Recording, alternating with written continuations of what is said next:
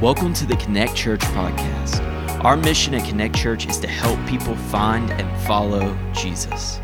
For more information on who we are and how we're doing just that, visit myconnectchurch.cc. Now, let's jump into this week's message from Pastor Blaine. If you would join me in Psalm 46. This morning, we're going to begin a series on. Uh, on prayer and, and kind of following up, I've, I've kind of planned this or felt the Lord leading us in this direction for many months now, and, and it's beginning to understand a little bit more why, having dealt with uh, the summer and the questions that ar- arise from that, and learning how to walk in humility and how to navigate our, our days and our, and our culture, and how God's faithfulness never changes, His standard never changes, and, and learning what it looks like to tap into his character and nature, it makes sense that we're dealing with, with prayer. And so, you know, I think the number one question is we learn from God's character and nature, God knows everything. He is omniscient, He knows everything.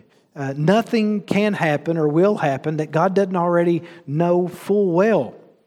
And so, if that's the case, then why pray? And that's a question that I've asked almost every day of my Christian life, especially when you take into consideration the commandments to pray, where God commands us to, to pray and to pour our hearts out to Him and to commune with Him and to spend time with Him uh, in, in prayer. And you think about God in His, in His promises to us, you know, sometimes, man, prayer is difficult. And most people that you would ask, I mean, I'm going to ask the question, don't answer, but man, are you satisfied with your prayer life? I mean, are you, are you convinced that your prayers and your prayer life is exactly what God wants from you and that it's accomplishing in you and for you what God intended prayer to be and to do? And truth of the matter is, if we were honest, most of us would say, no, I really feel like I'm pretty terrible at prayer, or prayer is a pretty terrible thing because the things that God says in His Word, it just I don't see it manifesting in my life. For instance, when God says uh, that He's near to the brokenhearted, you know, when God feels far away, we just wonder. I mean, our prayers are just bouncing off the ceiling. Uh, I don't know if God's even hearing me, and if God, if I don't feel confident that God is hearing me, then my prayer life becomes less confident. And he says he's near to the brokenhearted, but let's be honest anybody in there ever been brokenhearted? How close does God feel when you're brokenhearted? Forever away, right? But, but Matthew says that you shall call his name Emmanuel, which means what? It's the very first thing we find out about Jesus in the New Testament, that his name is God with us. And just before Jesus left, he said, Surely I'll be with you always. So, I mean, his life is bookended with, I will be with you. But so often we don't feel his nearness. We don't feel his presence. And so he, he asks us to step out on faith. And we do that not because of how we feel. Prayer would be super easy if we felt it all the time but we don't feel it. So we have to step out on faith and believe His word instead of how we feel and trusting Him. And so we learn to develop a sense of His promises and a sense of receiving His promises as we spend time in prayer. Not based on how we feel. And now, in, this, in our current culture, everything is based upon feelings. And we have to be very, very careful about that. Prayer is, as Scripture would tell us, the power of our everyday life. It is truly sitting in unity with God. It is not God. So let me just break some, some of this down uh, th- this way.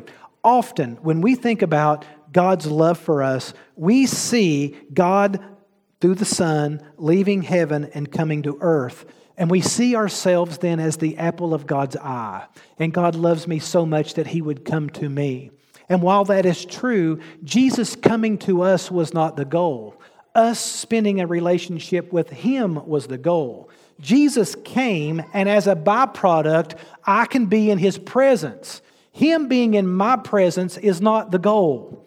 And so, if, you, if, if our prayer life revolves around you know, bringing God into my life, we've missed it. Prayer is about learning how to drive our life into His presence and sitting in unity with Him, not asking Him to be in unity with us.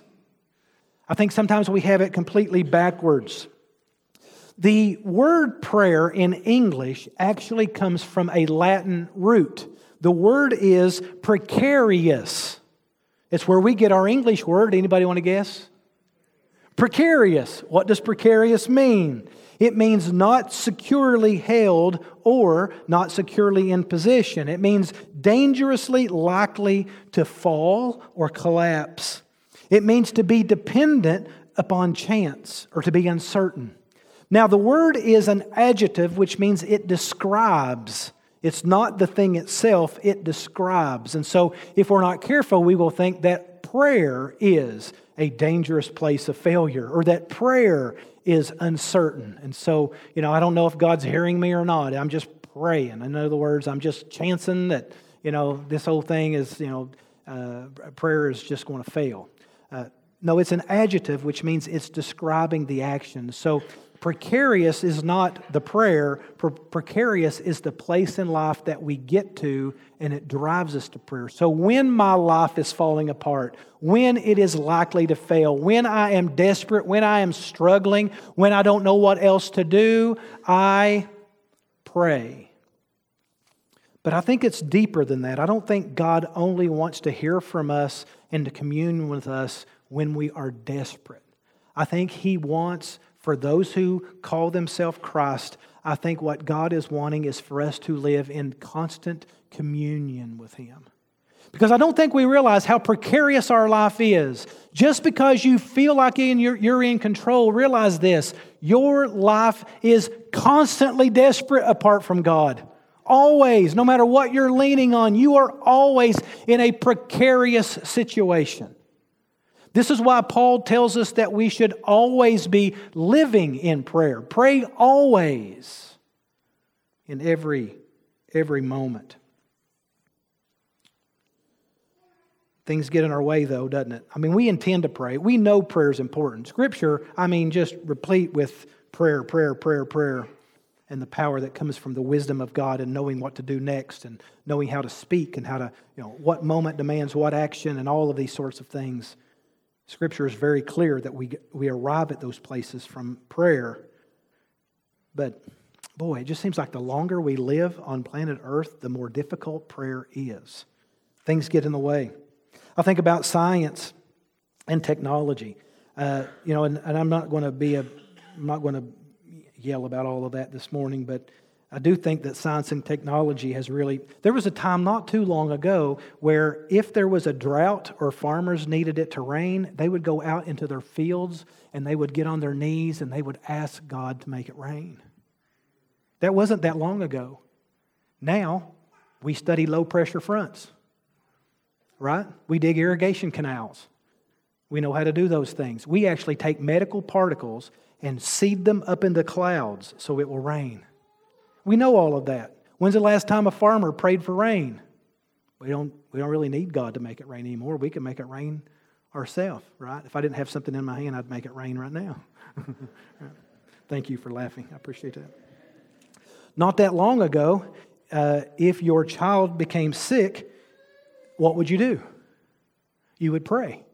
But now, we try to find the specialist with the right medication. And I'm not saying that there's anything wrong with those things. Those are right things. But we don't have to pray like we used to pray about things. We don't have to depend upon God like we used to have to depend upon God for certain things. There's also a lot of skepticism in, in our lives. We're so informed by the goings on of the things around the world. You used to, it would, there would be a hurricane or a tsunami on the other side of the world. We never knew about it.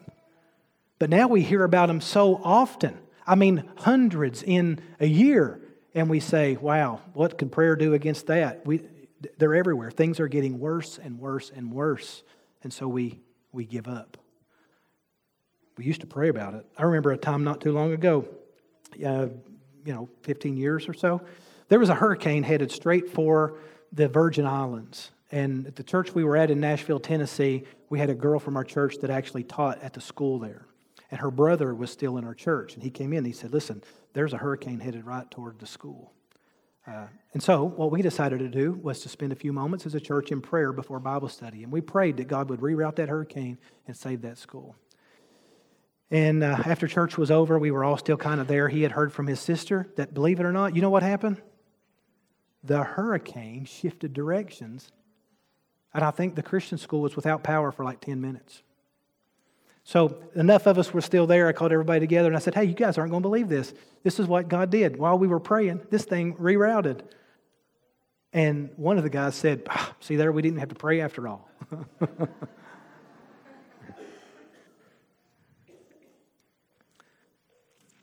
what good will prayer do against a nuclear threat? What good would prayer do against terrorism? I mean, after all, if God were going to not allow it, surely He wouldn't have allowed it last time. So why pray? God already knows what He's going to do, so we become pretty defeatist in it. And by the way, we're only scratching the surface this morning. We're not giving total answers. Prosperity sometimes, I think, dilutes us, uh, dilutes our prayers too.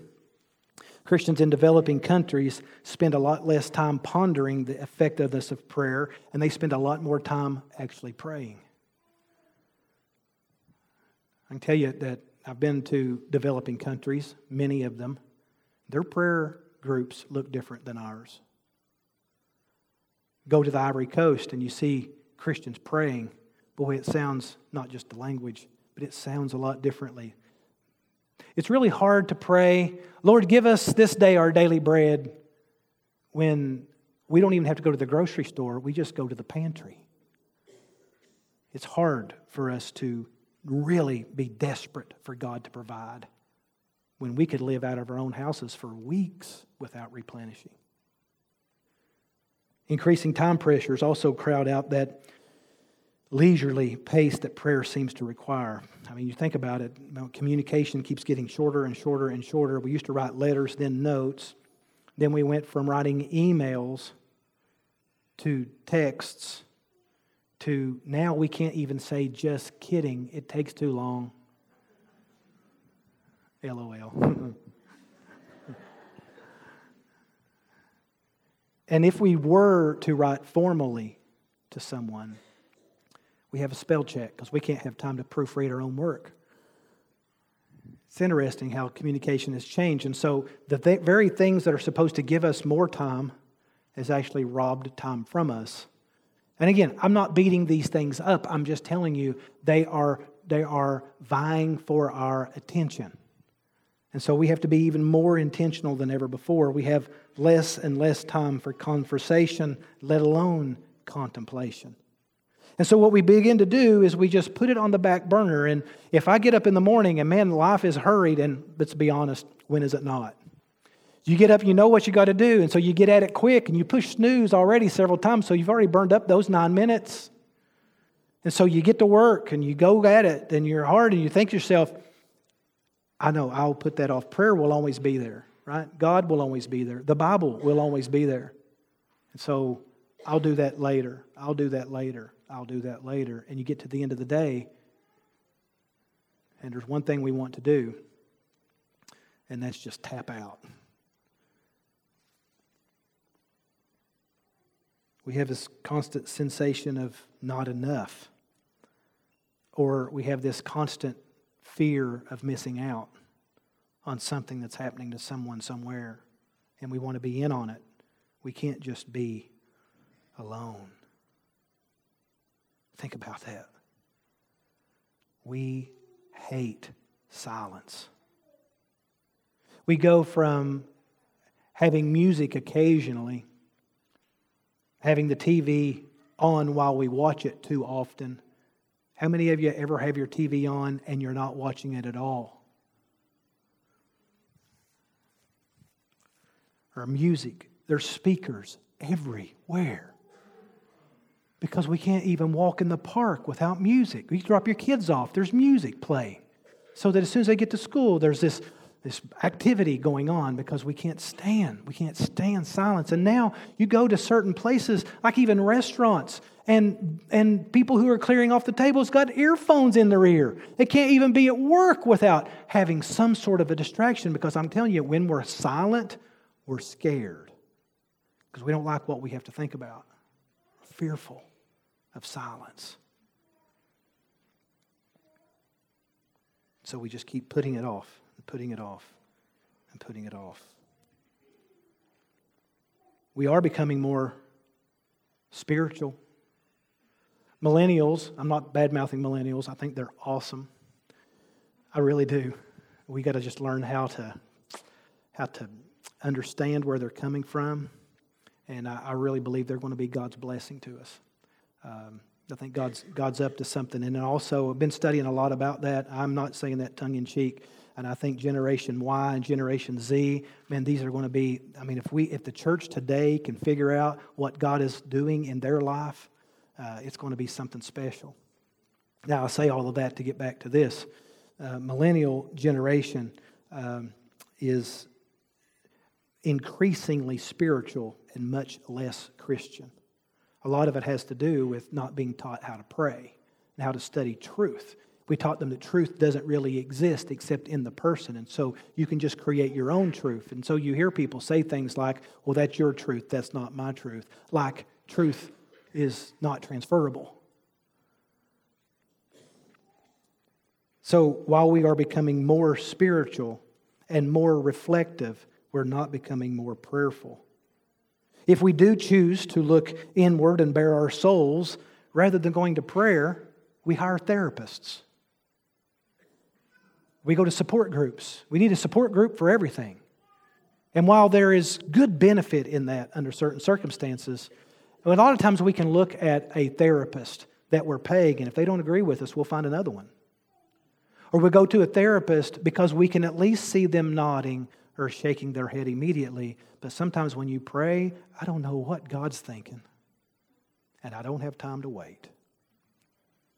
Or to a support group, the same way. I want to not be taught or to stand, I want to have someone commiserate with me, and you can't find that in prayer. We actually select our friends based on who will agree with us. That's certainly a lot better than wondering is anybody really listening to me in my silence? So I grew up in northeastern Kentucky, and uh, there's a everywhere everywhere that we lived, the two places uh, had a little creek beside the house, and so uh, I loved I loved playing in the creeks and and uh, and uh, anyway, so I, but there's something I was thinking taught me. I learned a lot about prayer just recently, thinking about this. If we're not careful, we turn prayer into the same way. So we, we go out into the to the creek and you look upstream, and if you're not careful, this is where all of the things, all of the water is coming from that single direction. And so I sit there and I look at my current circumstances, right? This just, just pay attention for a second. This is a terrible illustration, but it's the best one I've got. So if, I, if I'm not careful, if prayer, and prayer, is going to be there for a moment. I was thinking that back actually, Isaac and I last year, we went to Scotland and uh, we went to one of the family uh, castles, Campbell Castle, and, and on the side of there was this creek and it carved out a ravine. And so we had a few extra minutes and, and uh, we actually literally ran to try to find the source of the stream because this stream, I can just see my little baby grandparents playing out there in the water and having to go get water for the family castle and all those sorts of things. And so uh, uh, we decided we were going to go up to the source of it. And as far as we had time to get to was this big, massive waterfall. And I thought, wow, that's so funny because the time it gets down here, it looks much differently than this big, massive channel of water, right? If we're not careful, we turn, we turn uh, prayer into this very same thing. We pray downstream, looking upstream, and we tell, we, we only engaging it by our circumstances. But it looks much different when you get up to the source of the stream, where every blessing originates, right? And so prayer is like that. I think we look at Scripture and we can see that Scripture nowhere tells us to pray based upon our own selfish circumstances. It always tells us to commune with the source of all blessing, all love, all grace, all mercy. We go to the beginning, to the, to the source of that, and then we can get his perspective on everything. Otherwise, I'm downstream and can only focus on this moment. But if I, in prayer, commune with the will of the Father and the character and nature of the Father, then and only then am I able to see what He might want to do. And so, what we've got to do is we've got to learn to shift from praying downstream and learn to spend time with God, whereby then, instead of worrying about our circumstances, we can worry about being the conduit of His blessing and of His glory and of His love and of His mercy. We don't start at the end and make a decision and we push everything up. I mean, if I'm in my circumstances, I'm, look, I'm looking up to the source and I'm telling, you know, I'm telling the source what I need. And that's what most of us have turned prayer into. We look at God and say, I need, I need, I need, I need. Look where I'm standing. I'm about to get wiped away. I'm about to get washed off. I need, I need. But prayer is really about seeing life from God's perspective and remembering what we have if we could get to the source of prayer and sit in unity with the Father, then we'd be able to say, I have, I have, I have, I have. And then we know how to navigate our circumstance without having to be desperate about our circumstance. That's what prayer was always designed to be. Not a place where you could be more comfortable in your moment, but a place where you could see God working despite every moment. Prayer is not about asking God to be more like me or to think like me or to conform to my will. Prayer is about me learning how to conform to His will. And now all of a sudden, instead of saying, I need blessing, I need forgiveness, I need mercy, I need, I need, it's about me learning how to be up here and being a conduit or a source of His blessing. Instead of me worried about my moment, I can worry about giving him glory and honor and praise and blessing. And every little nook and cranny down the stream, I'm offering and I'm serving and I'm loving and I'm being gracious and I'm being merciful and I'm being forgiving and I'm being patient and I'm being long suffering. And that's what prayer was always designed to be. Not designed for your moment, it was designed for you to extend His life into everyone's moment. Prayer wasn't designed to reinforce selfishness, but to remove self altogether and just flow with the life and the Spirit of the Father. We have that availability. Jesus is the one who unlocked the door for us. The Holy Spirit, you know how prayer works. We pray in the Spirit because Paul said, You don't know how you ought to pray.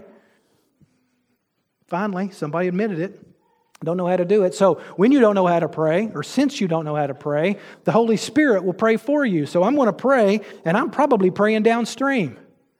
And the Holy Spirit, as I'm praying, as I'm communing, as I'm learning the character and nature of God, I am slowly shifting. I pray in the Spirit, and the Spirit begins to take my prayer and makes it something that's a little bit more godly. Changes my perspective.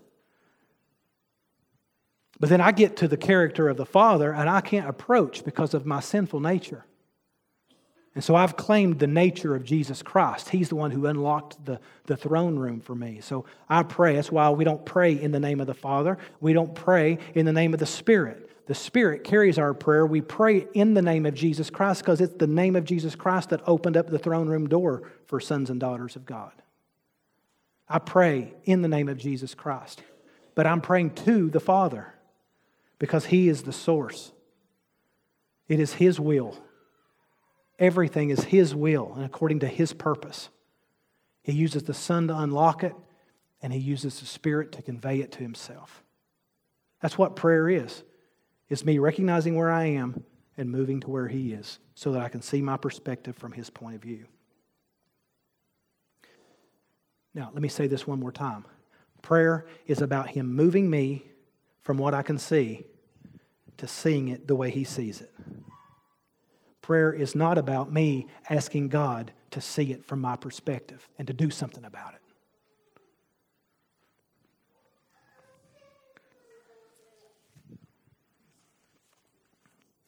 Turn over to Psalm, we are already at Psalm 46, I believe. We're just going to get started this morning. This is why I think Paul said that we should pray without ceasing is because you know how long it takes me to do this? So, okay, here's me praying selfishly in my circumstance. Give me, give me, give me, give me, give me. I can't. I'm broke. I don't have. I don't have. I need. I need. I need. Right? This and slowly, as I as I take my eyes off of my circumstances and I put my eyes on the provider, the protector, the originator, the source, my whole. Well, wait a minute. You know, God uses broken things to change us. God uses broken things. God uses sick things. God uses the feeble things of this world to teach us Christ likeness. And we pray against things that God would use in our life to make us more like Him. And so, as I recognize that, I'm able to look, my, look unto Jesus and I'm able to begin to think and see more like He sees. You know how long it takes me to move from seeing my circumstances to seeing from God's perspective? How long it takes me to shift back to seeing my circumstances? I've timed it. It's half a second. It does not take me very long, and it's all day long. It's selfish. Ah. That's about how long it takes. Anybody else? Okay, good. Thank you. We're going to have a support group later and talk about that. I have to remind myself over and over and over and over and over to see it from his perspective, not mine. Jesus told his disciples, the three of them who went a little bit further into the garden, he said to them, uh, You know, tarry pray here for an hour. I'm going to go over here and pray. And Jesus is praying and he's pouring his heart out to the Lord. I mean, his, his tears are even drops of blood. He's, he's agonizing over prayer, seeing this thing from the Father's perspective. And you remember what Jesus said Let this cup pass from me, but not my will, but yours be done. Even Jesus had to learn, Scripture tells us, learn obedience because Jesus had never had to be obedient before. He had always been one with the Father, and he was learning obedience. Not my will, but yours be done. And so he took his eyes off the cross for a second, and he saw me and you were at stake. Not my will, but yours be done. And he come back to the three of them, and he was like, "Hey, what are you guys doing? Asleep?" Oh, you know, sorry, it's been a long day. I meant to get to it. it's cold out here. You know how cold it is? It's easy to fall asleep when it's cold like this. Okay, well, you know, you need to pray. I'm going to go back and pray and pray and that your faith may not fail. Do you know at the end of this thing, as Jesus is agonizing in prayer, conforming his will to the will of the Father, in just a few minutes, Peter, James, and John are going to run through the woods naked, trying to get away from soldiers. And Jesus says, I am Jesus of Nazareth. Right?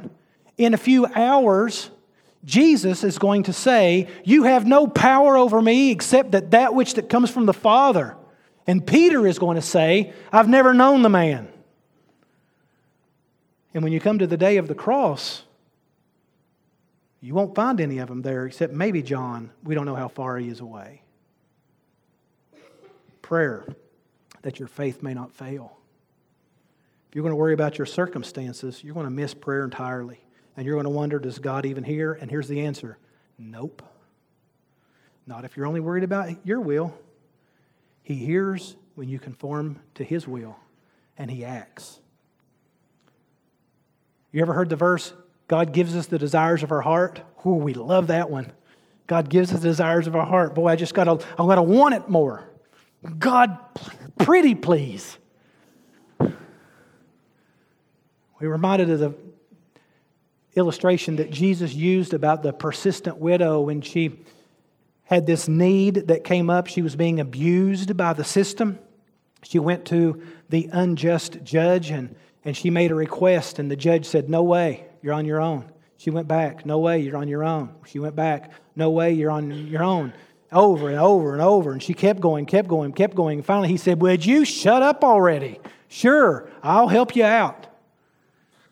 And if we're not careful, we think that what God wants is us to whine and whine and whine and hold our breath, and eventually He'll relent. So we got to be persistent in prayer. If you don't get it the first time, keep praying and you'll get it eventually. Because after all, God wants to give you the desires of your heart. You've got to prove to Him that it's a desire first. But, if, but we've missed that entirely. Jesus isn't comparing the Father to an unjust judge, he's contrasting the unjust judge with the Father. If an unjust judge will relent by persistence. Imagine how much better a good father will give to you. You don't have to beg God for things, you just have to align your heart up with His. That's all. You don't have to beg Him, just say, Not my will, but yours be done.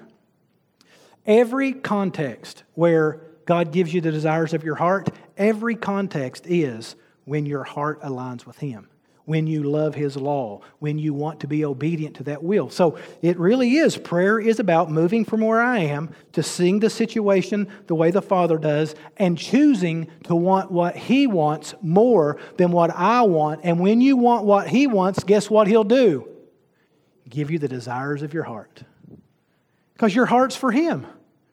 Because you're learning to think long and pray long, not about your moment but about God's exaltation in the world and Him getting His greatest glory. Psalm 46, verse 10 is where I'm going to read. Be still and know that I am God. I will be exalted among the nations, I will be exalted in the earth. There's, uh, I know it's a very familiar passage of Scripture, but we find two commands here that are of equal importance, but they come in chronological order. Number one, be still and know. So it is in stillness that we can know that He is, that he is God. Okay, so this is a progression. Once we are still, which, by the way, we hate, we reject, but it's only in stillness that we can know that He is God. Now, that's not rocket science, right? I think about praying long. I think about learning, and you can only do that because, you know, most of the time it's like we're cast off of a boat and we're just flailing out in the middle of the ocean. And, you know, the best prayer that was ever prayed in Scripture, or one of the best prayers ever prayed in Scripture, was when Peter was walking on water and he began to sink. You remember what Jesus prayed? It is awesome. He prayed, Save me, right? And Jesus reached his hand out and pulled Peter up. That's a great prayer. Jesus, Peter didn't have to beg, right? I don't know, but uh, he didn't have much chance to, to beg, I guess. Save me. But as Jesus is teaching us how to pray and Peter is learning how to pray, and we're going to talk about some of the ways that Jesus taught his disciples how to pray and how he modeled prayer before them. Uh, stillness. Stillness. I think of, Pete, of Paul learning to pray long when he is in the Philippian jail. That's Acts chapter 16. It's the jailhouse rock, by the way. Peter, his back's laid open, his hands and his feet are shackled together. He's got a friend or two in there with him, Paul and Silas for sure. You remember what they're doing? They're praying and they're singing songs. Singing songs. Singing songs because they were still. And they were, I don't know, I'm not going to make it up. I don't know what they were thinking. I know what I would think. I cannot believe that my faithfulness brought me to a stinking prison. Lord, what are you thinking? Am I going to be like everybody else that trusted you and ended up losing my head? This isn't where I expected to be. I expected to be winning people to the Lord. I mean, I'm expected to be starting a church here. That's the only reason that I'm here. And so, Lord, you're going to have to show me what you're up to. And ooh, there it starts, right? And then we start moving. Be still, Paul. You don't know everything. And know that I am God. And immediately, as soon as he knows who is God, he's able to see it from God's perspective and he begins to sing glory, honor, and praise. And at that moment, God gave Paul the desires of his heart, shook the prison. He started leading people to Jesus and baptizing them, and a church was established because Paul was in prison, not because Paul was comfortable and got the promotion. But he used his devastation for the glory of God.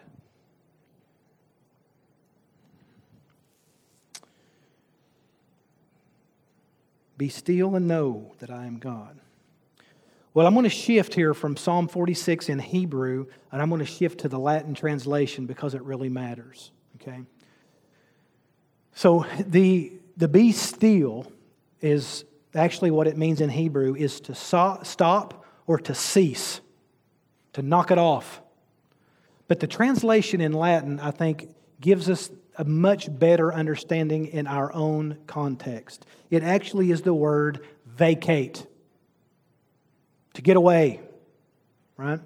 So, what God is actually telling Israel to do in Psalm 46 when they are overwhelmed and struggling, they're no doubt looking at battle, here's what God tells them to do. You know what? Just take a vacation. That's what you need to do. You just need to get away for a little while. Isn't that awesome to think that God would look at people who are only focused on their own situation? He would say, Here's the remedy. You just need a break. Take a vacation. Now, let's take that understanding of the word vacate and go back over into Hebrew. What God is actually telling them is it must be so tiring for you to be God all the time. So in control of your life, manipulating your circumstances for your good. That must get so grueling because you're not built for it. But you spend all your time figuring out your own life. How's that working out for you? Making all your decisions How's that working out?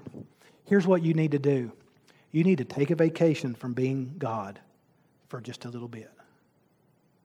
And when you take a vacation from being God for just a little bit, you'll be able to see me be God a whole lot. Be still, and then you will know that I am God.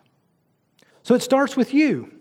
It starts with you learning how to move your will, your ambitions, your selfishness into His selflessness, learning to shift from that direction, and then you will know that He is God. Your, your character and nature will align with His, not asking His to align with yours.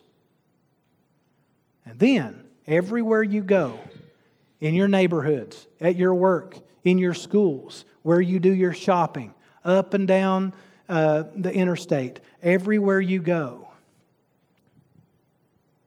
What does he say? I will be exalted among the nations. Now, that's interesting because I think sometimes we think that, well, God's going to exalt himself. No, no, no. He said very clearly in the book of Acts, You will be my witnesses. If there is a witness on earth, it's us. So, how is he going to be exalted among the nations? By those of us who have learned to be still and conform our will to his. And it will move from the nations to the entire earth. This is the most redemptive, missions minded passage, one of the most missions minded passages in all of Scripture. And where does it start? It starts with you taking a vacation from being God. Quit trying to have all the answers and thinking that your plan is better than His plan. The point of prayer is not you asking God to fix your stuff, it's about you taking a break from fixing your stuff and seeing how God would want you to be a channel of blessing everywhere you flow. Then you won't have to worry about anything in your life. Your primary responsibility is to give the Christ life away everywhere you go. And I know you can't do it. I know that I can't do it. That's why He gave us the Holy Spirit to produce the fruit of the Spirit in us. And even then, how hard is that? So He gives us spiritual gifts to be able to be superhuman, to be able to do it. And He didn't give you all of them so that you'd be forced to rely on one another to be the body of Christ. And it all starts with a well earned vacation. But we don't have time to vacate from being God. We're too busy taking vacations because we're looking for something, some release, some relief from our busyness. And the greatest answer that God has is knock it off and just be with me and learn from me. And I know you think that it's terrible. I know you think that it's heavy maybe even boring, but my burden is easy and my yoke is light. Learn of me. So this morning, my admonition is super simple. Just knock it off. And learn this very plain truth. Nowhere in it's a command, but nowhere in Scripture is praying a burden. Quit beating yourself up for being terrible at it. You're not doing God any favors by praying. Prayer wasn't designed for God, prayer is God's gift to us. So if you're not using it, you're the only one that's harmed by it. But there is a tremendous tool available for you to be able to look and act more like Jesus than ever before. And it can only be found not from learning more, but from spending time with Him. So cultivate that. Make it an absolute priority. It is the only way to think, live, and act like Jesus Christ. It's the only way to true transformation. It's the only way that God will be exalted in the earth is when one person stops and just trusts God's plan more than your own plan. Let's pray together. Lord, we love you this morning and we're so grateful to be together because we can learn from one another. And we can teach one another. Lord, prayer is so difficult because we, we live in a world, and even from children, we are taught to be independent, learn how to do things for ourselves. And so we we've celebrate that. So to, the, the thought, the thought of submitting our independence to, to your sovereignty is a difficult thought for us. A lot of times we even try to earn your favor by showing you how independent we truly are. Lord, I pray that you would forgive us of our arrogance, forgive us of our selfishness, and where we're not even aware of it, I pray that you would reveal it to us. Lord, help us to begin to use the gift of prayer. That we would be satisfied with prayer. That we would know that we're becoming more and more like Jesus as a result of it. Lord, I pray that you'd be with this, this room, Lord, as we are all at different places in our relationship with you and with one another. But I pray that you would use us, Lord, to tap into the throne room by the name of Jesus Christ in the Spirit. And I pray that we'd be still and know that you are God. And I pray that the River Valley would know that as a result. I pray that our nation would know that as Christians finally start acting like Christians. And maybe that in our lifetime we'd see the world know you because we stopped trying to be God of our own lives. So have your way with us, Lord. We pray in Jesus' name. Amen. If you need help finding or taking your next step, send us a message at hello at myconnectchurch.cc.